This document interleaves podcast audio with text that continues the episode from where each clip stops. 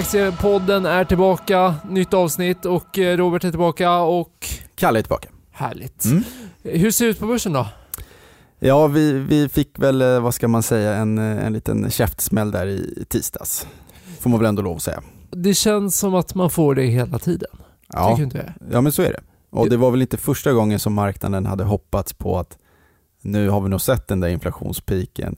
Snart kan vi nog förvänta oss att Fed kommer prata lite mjukare, man kommer kunna släppa på den där bromspedalen snart.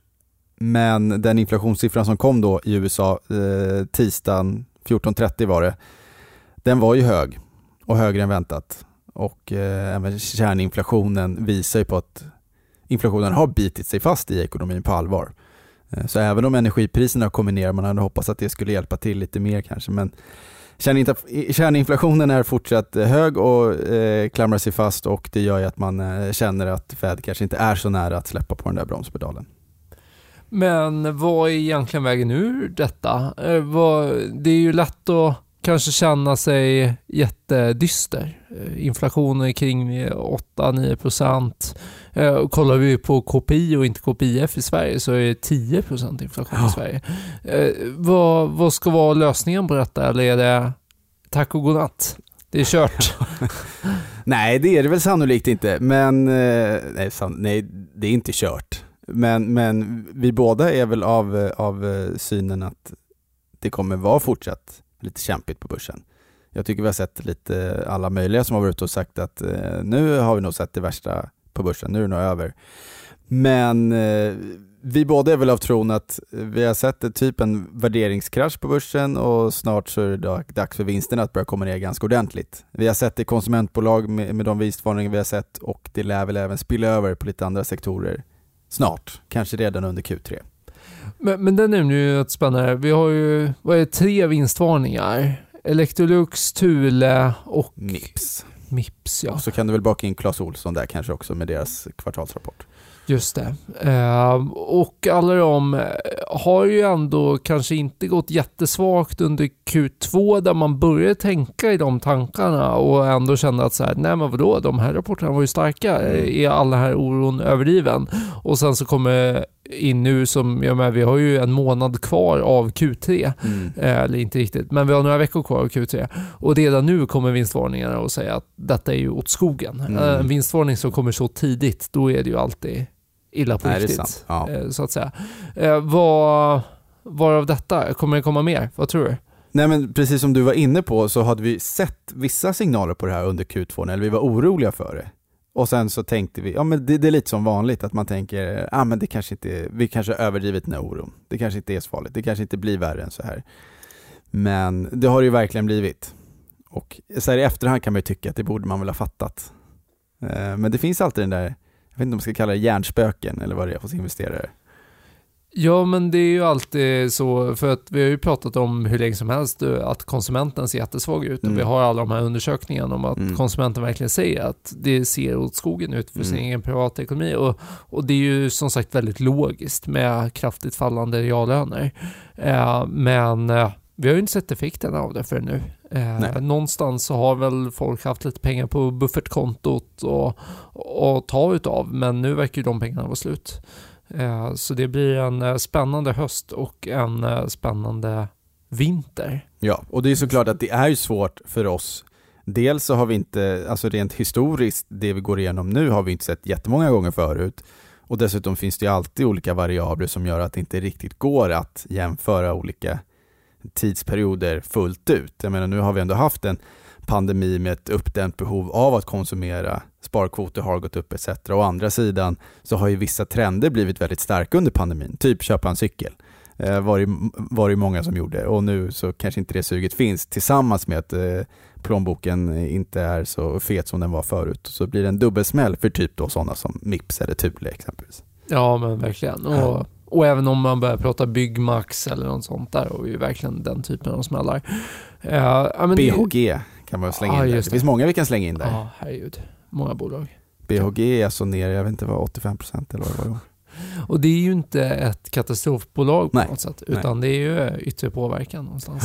Ja. Eh, och kanske lite orimlig värdering på toppen. Ska vi Så, ja, och det, det är ju det vi ska komma ihåg, att det var ju ett det, alltså fjolåret går ju till historien som, kommer gå till historien som ett av de galnaste. Ja. Så är det ju. Så är det verkligen. Men tillbaka till inflationen då. Eh, Ja. Jag känner lite så här, rädslan att den biter sig fast har väl mycket ändå med löneförväntningarna att göra. För att vad är det som driver inflationen? Ja, men det har ju varit, som jag ser det, mycket el och drivmedelspriser tillsammans med ändå lite de här pandemipaketen. Det är omöjligt att säga att de inte har påverkat när man bara skeppar ut pengar till folket. Det är Mm. klart att det driver på inflation. Ehm, Och nu gör de det igen. Eller pratas om det i alla fall. Ja, åh nej. Ja. Okej, för annars skulle min analys vara att det är ju över nu för att Ja. pandemin är lite såhär, okej, vad, vad är detta? Nej men, vi, Jag jag, bara, nej men jag bara menar att vi får ju se vad de pola- finanspolitiska åtgärderna blir. Hur man då liksom, Med elprisstöd och sånt. ja men exakt. Ja. Eh, så inte alls på samma sätt som under pandemin då, men vi får ju ändå stimulanser från, alltså finanspolitiska stimulanser. Eh, så vi får se på i vilken omfattning och hu- hur det ser ut. ja, för det är ju väldigt allvarligt. För annars eh, känns det som att elpriser och drivmedelspriser, det finns inte jättemånga faktorer som skulle kunna fortsätta driva dem jättemycket högre Nej. än, än vart vi är i dagsläget och vart vi kommer att vara i vinter.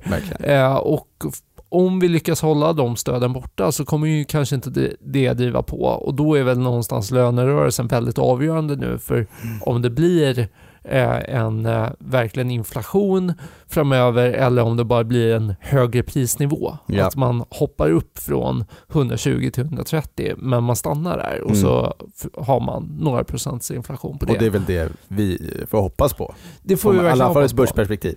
Men eh, det finns ju stora orosmoln då med detta och speciellt i Europa med de höga energipriserna. Så där kommer vi väl in lite på korta portföljen. Vi har gjort Ja. lite förändringar. Ja men precis, ja, ehm, för att ta vid vid frågan du ställde för, det var ganska många minuter sedan som började babbla om annat. Men ja, var kan vi se fler vinstvarningar? Kommer vi se fler? Och vi är väl oroliga för det. Att vi även kan se det utanför konsumentfacket. Och det är väl kanske då inom europeisk industri som vi ser risker för det. Och då har vi väl egentligen gått igenom portföljen och sett vilka bolag skulle kunna ligga i riskzonen för det här. Och eh, överlag så har vi ju, får vi lov att säga, en ganska försiktig portfölj. Vi har en har stor vi. defensiv stomme, vi har Handelsbanken som har gått jättefint. Den gillar vi fortfarande. Ehm, Astra har inte gått så bra, men de påverkas inte så mycket av europeisk konjunktur. Eh, samma sak med de bolagen som Investor sitter på. Och sen har vi visserligen lite verkstadsbolag Mm. som, är- som såklart är cykliska, men som kanske inte riktigt har den här supertydliga exponeringen mot europeisk industri som vi är rädda för. Men det var ändå ganska, vi pratar 40% industriexponering. Ja, i våran portfölj. Ja. Ja. Ja. Så vi har ändå ganska mycket och eh, det, Och den kändes lite hög. Ja, för vi, vi är ju inte kanske så oroliga för efterfrågeriskerna som vi har sett i konsumentbolag, men Nej. som vi är inne på, energipriser och sånt eh, att producera. Verkligen. Så därför har vi då valt att sälja norska bolaget Bevi. Eh, och det gör vi egentligen dels för att de har en, eh, en stor Europaexponering då, då. Väldigt stor och man har dessutom 60 fabriker i Europa för att tillverka sina produkter. Man gör ju då olika förpackningar, eh, komponenter och isolering till slutkunder inom exempelvis eh, byggbranschen eller det kan vara livsmedelsbranschen. Så att det gör de och de har många stora fabriker. Eh, finns ju en risk här vad högre energikostnader medför för de här fabrikerna i, i kostnadsväg. Vi vet att priserna på insatsvaror har stigit, de har knappast kommit ner på slutet. Hittills har det här bolaget varit väldigt duktigt på att föra över kostnader. Man kan ju tro typ att varenda bolag på börsen har haft pricing power senaste kvartalen. Det har ju känts som det. Alla säger att de kan försvara sina marginaler genom att föra över kostnader till kunder, men vi börjar se att det börjar ta lite stopp där. Så frågan är, hur kommer man kunna försvara sin lönsamhet på samma sätt som man har gjort senaste kvartalen? Och det är väl det vi är lite oroliga för, att kostnaderna kommer att ha ökat på så många olika ställen att det kan visa sig svårt att kompensera för det fullt ut. Eh, samtidigt som de då har många slutkunder inom husbyggnation och det är en sektor som har det väldigt tufft just nu. Ja, för det är ju väldigt logiskt precis som du säger att så länge det går bra för kunderna då kan man kompensera sig för det för att kunderna kan hosta upp mer. Mm. Men, men nu då om det dessutom går tungt för deras kunder, då kan de inte bara höja priserna med 50% för att elpriserna är upp 100%. Nej. Så att vi får ju se, det är ingenting som bolaget själva har kommunicerat så att de har märkt av det, utan det är väl mest att vi, vi känner att det finns en risk här som känns lite olustig att gå in i en Q3-rapportsäsong med det här över sig. Så att jag menar visst, aktien är ner 30% i år, den ser inte jättedyr ut, men det här var ju också ett, ett bett på att vi ville se en ganska snabb studs för att aktien var väldigt översåld och vi trodde väl på kanske lite piggare marknadssentiment och då trodde vi att den här skulle kunna studsa upp. Nu känner vi oss inte jättebörsoptimistiska kanske kommande, kommande veckorna eh, och då har vi svårt att se att den här aktien ska, ska, ska studsa upp och dessutom så ser vi då risker att vi kanske blir besvikna vad gäller deras sifferleverans när det vankas Q3. Just det. Så därför så tar vi det säkra för det osäkra och säljer den här lilla, lilla positionen som vi har. Det är bara 2,5% av portföljen så det är ingen jättestor impact men eh, vi, vi känner ändå att det, det känns eh, bäst så. Kortsiktigt ska tilläggas. verkligen, och det är ju som sagt, det är ju inte jätte... Det handlar ju kanske inte om bolagets värdeskapande i sig som vi ifrågasätter, Nej. utan det är just den här exponeringen i just denna marknaden som mm. känns mm. lite risky. Ja, nej men så, som ett långsiktigt spel så, så tror vi ju på det här bolaget och de har ju bevisat en väldigt, eh, en, en bevisat väldigt lyckad förvärvsagenda och den har visat sig väldigt bra och den kan nog fortsätta. Var du lite göteborgare där? Det lät så. De har bevisat. Den bjuder jag på i sådana fall. BV. Snyggt. Du blir glad va? Ja, nu blir jag glad. Ja. På bra humör. Eh, och då kan vi prata om en annan affär som jag har gjort. Som inte har gjort dig på glatt humör? Nej, det är sant faktiskt. För det, det har varit några tuffa första dagar. Men, mm. Eh, men jag, jag är fortfarande bra. positiv. Mm. Ja. Mm. Eh, och eh, det, kan ju, det har ju sin grund i att vi hade riksdagsval i Sverige i söndags. Just det, och där vi typ egentligen idag har fått ett, någon typ av slutgiltigt valutfall. Ja, det, det tog en stund. Men vi mm. vågade spekulera i valresultatet redan i måndags mm. och eh, köpte in Academedia mm. som är eh, Europas största, norra Europas största utbildningsbolag. Um, och eh, någonstans hela caset här har ju varit att den så kallade vänstersidan, då, eller vänsterblocket, har ju aktivt drivit på ett vinstförbud, eller i alla fall har M och MP, Miljöpartiet, Socialdemokraterna och Vänsterpartiet ja. drivit på för detta. Eh, och eh, det har ju skapat väldigt mycket oro och eh, investerarna har skickat ner aktien eh, kort och gott, vilket är ganska logiskt. Men nu blev eh, valutfallet en höger regering, troligtvis. Det har ju inte bildats någon regering, men det ser ut att bli så. som inte säger sig vara för ett totalt vinstförbud. Däremot så är man ju, pratar ju många om olika typer av begränsningar. Det kan handla om att göra om kösystem, det kan handla om olika kvalitetskrav som bland annat eh, Liberalerna och Moderaterna ändå vill koppla till möjligheten att lämna vinstutdelning. Okay. Mm. Så det, det, finns fortfarande många förändringar i skolan som är på gång. Men jag vet inte hur många av dem som kommer bli av under närmsta mandatperiod och vi tycker väl att detta borde vara en lite eh, ett bra läge att andas ut för investerarna. Eh, Ja, och värderingen får ju sägas vara fortsatt väldigt låg. Det har ju funnits en ganska stor riskpremie över de här typerna av bolag, Academedia kanske i synnerhet, med tanke på vad som ska hända i valet. Och nu har vi fått det valutfallet som man borde vilja ha, men aktien har inte rört sig speciellt mycket. Nej, men exakt. Och eh, vi pratar P7 och mm. eh, växer nästan 10 Mm. Eh, så det känns som en attraktiv värdering och just eh, goda möjligheter framöver nu när när riskpremien borde sänkas, mm. kan jag tycka. Mm. Mm. Även om såklart risken är stora för kommande val och så vidare. Och det vi gillar också är ju att de har en ganska stor exponering mot offentlig sektor. Ja, det är ju eh, mer eller mindre liksom... enbart offentlig Precis. sektor. Och det är ju det vi tycker kan vara lite skönt i det här caset.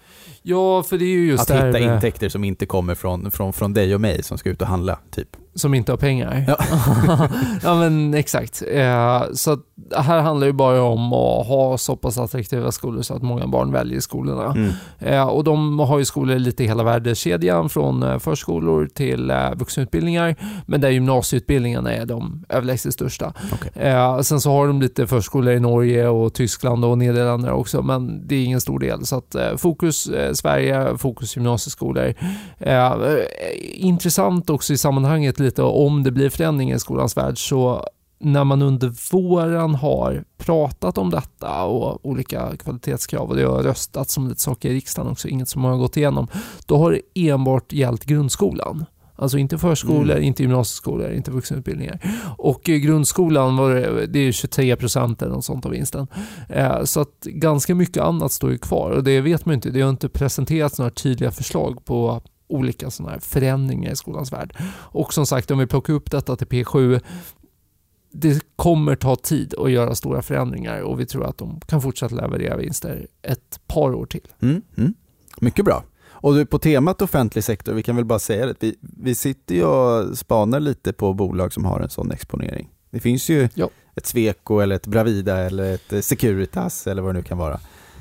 Ja. Ehm, och att det kan vara en attraktiv egenskap i dessa tider. Och nu har jag dålig koll för jag bara hafsar ut mig med att prata men jag vill säga ett Skanska, jag har dålig koll på hur mycket ja. offentlig sektor det ja. är. Men det är rimligen ganska mycket. Det, det, finns ju väldigt många bolag som har ganska mycket offentliga intäkter mm. eh, och där det inte är politiskt känsligt. Jag har Nej. aldrig hört någon debattera Skanska ur ett Nej. politiskt perspektiv. eh, och det är ju väldigt intressant i dagsläget. Mm. Så här, mm. vart kommer intäkterna ifrån? För ja. kostnaderna, det, de får de bara lära sig att hålla i. Ja, men så är det. inflation. Ja, men titta Skanska, NCC. Där, alltså hög direktavkastning nu är det ju verkligen. Just det. Ja, mm.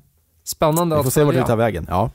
Men eh, det var denna veckans podd, Kalle. Det var det. Ja. Mm. Så eh, tack och hej för denna veckan och eh, vi ska tillbaka och jobba med korta portföljen så hoppas vi att alla lyssnare följer den och oss och så hörs vi igen i nästa podd. Det gör vi. Tack och hej.